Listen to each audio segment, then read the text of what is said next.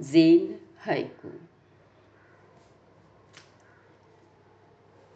अभी जो हम कल पढ़ रहे थे, और अभी भी पढ़ेंगे, अब ज़्यादातर थोड़े बड़े ही हैं ये हाइकू। ठीक है? तो जैसा जेन के मन में आता है, लिख देते हैं। तीन दो एक एक दो तीन, कैसे कब उघाड़ पाओगे?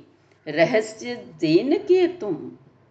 वर्षा के बाद मेरी छत पर पंछी वसंत के हैं अति व्यस्त नित नूतन ध्वनि निकाल कर वे, अंतस की खुशी करते ज़ाहिर।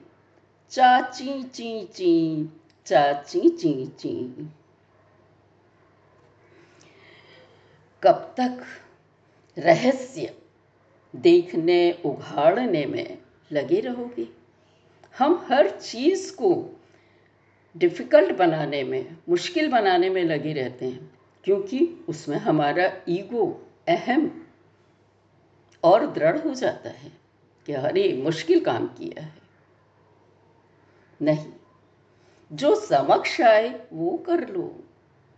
आसानी से और पूरा आनंद पालो पंछी आ रहे हैं, वो ही देख लो। उनकी खुशी में तुम खुश हो जाओ। काय को रहस्य ढूँढने में लगे हो? कि हमने क्या लिखा? उसकी कोई रहस्य में जाए? ना ना ना, ज़रूरत ही नहीं है। गा रहे मेरी खिड़की के सामने, कोमल हरित बाँस के वृक्ष। पड़ती जब भी रिम झिम फुहार। सी सी ध्वनि करते सब्ज पंख पत्तियाँ। आकर छा जाते मेरी मेज पर। जाने वे इससे शुद्ध जगह कोई और नहीं है। अब मैं भी मज़ा ले रहा हूँ, पत्तियाँ टूट टूट के गिर के आ रही हैं। आवाज़ करती हुई सी सी। चलो ठीक है, आ जाओ। विस्तृत नभ में मेघ उभरते, बैठ शांत देखूँ वसंत के। है विपरीत दिशाओं में हर पर्वत और श्वेत केश। बीच में घने हैं बाँस पेड़, हरे पर्वत और श्वेत केश। पर्वत हरे हो गए बारिश के दिनों में। पेड़ उगाए, घास उगाई है। और श्वेत केश बीच बीच में वे बादल दिख रहे हैं जो पर्वतों से मिल रहे हैं। भू और नभ मीलों तक पसरे। शुभ्र पुष्प ओले भी बरसे। चित्र लिखे से ये सब आते। एक जैन संत के नेत्र समक्ष, जैसे कि कोई एक चित्र चल रहा हो, मैं देख रहा हूँ। बस, शब्द नहीं दे रहा हूँ, जैसे कि कोई सिनेमा देख रहा हूँ, चित्रपट देख रहा हूँ। इस तरह से आते हैं। जे केवल देखता रहता है। जीन का फॉलोअर ध्वनि प्रपात की शिक्षा में पर्वत रंगों की शुद्धता में।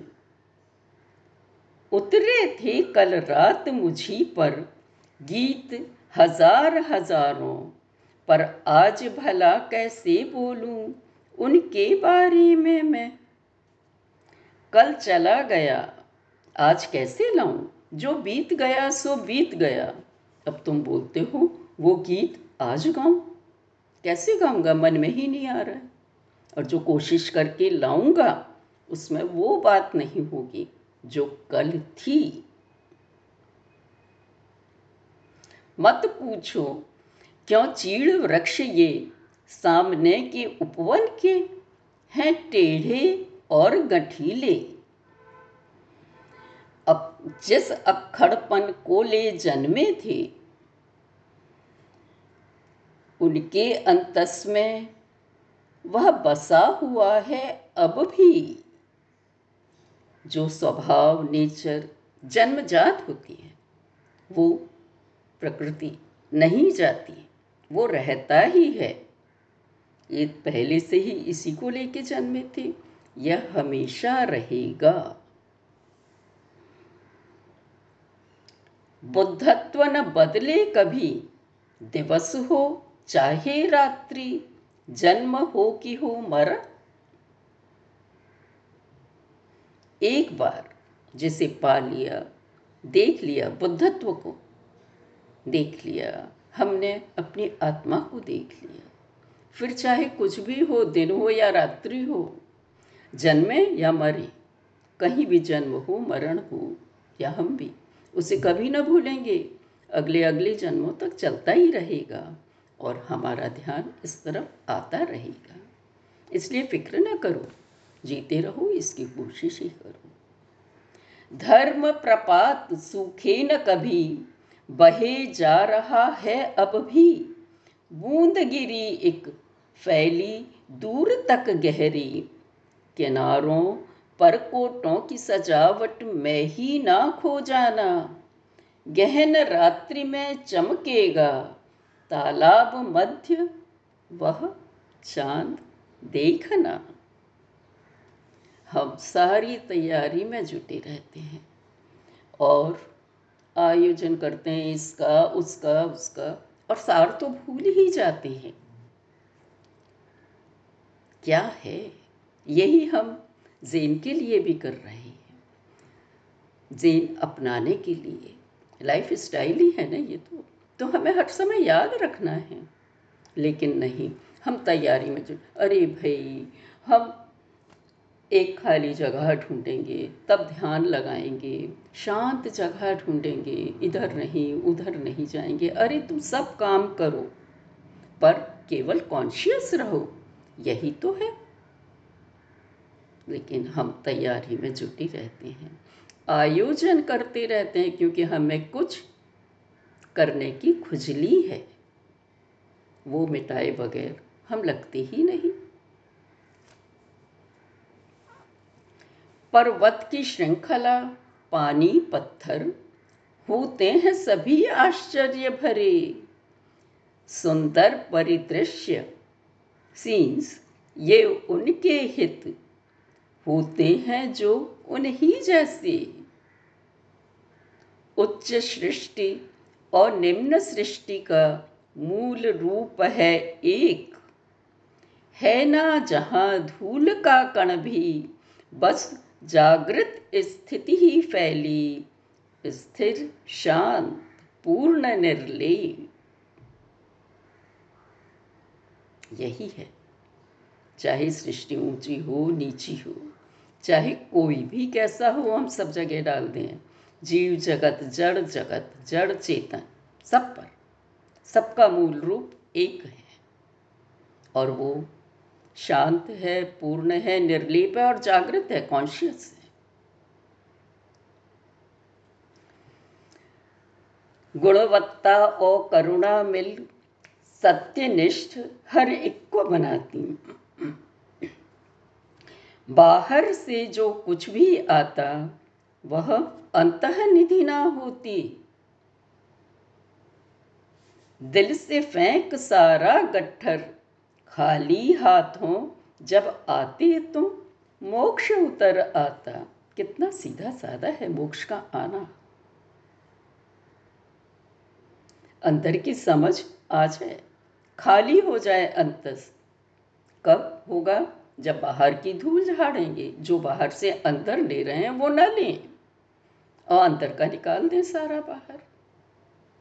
बस, इतना ही तो करना है। मुट्ठी में बांधना, खोना है और गलत राह पर चलना है। खोलो मुट्ठी, तब ही जानो। सार तत्व को कहीं न जाना और कहीं ना टिकना है। सार तत्व तभी रहेगा हाथों में जब मुट्ठी खुल जाएगी। मुट्ठी कस के बांधी तो वो तो निकल ही जाएगा धीमे धीमे और जैसे जैसे मुट्ठी कसेगी और ज़्यादा किसी चीज़ को पकड़ने की कोशिश करोगी, बांधने की कोशिश करोगी, निकल जाएगा। सोया था पास ठंडी खिड़की के। आया लौट सपनों के देश से। स्वतः खुल गई मन की आँख, बिना भोर तारे के। धरती और आकाश ने घेरा, बर्फ़ से ढके पर्वत को। बची सृष्टि में कहा जगह, शाक्य मुनि के ध्यान को। मैं खिड़की के पास सोया हुआ था। सपना आ रहा था, आँख खुल गई फिर मन की आँख। और क्या आया ध्यान में? ध्यान में ये आया कि सब जगह तो बर्फ़ पड़ी हुई है। अब शाक्य मुनि के ध्यान के लिए मैं कहाँ जगह पाऊँगा? या शाक्य मुनि वहाँ होंगे क्या? कि मैं ध्यान करूँ? कोई खास स्थान चाहिए ही नहीं ध्यान के लिए।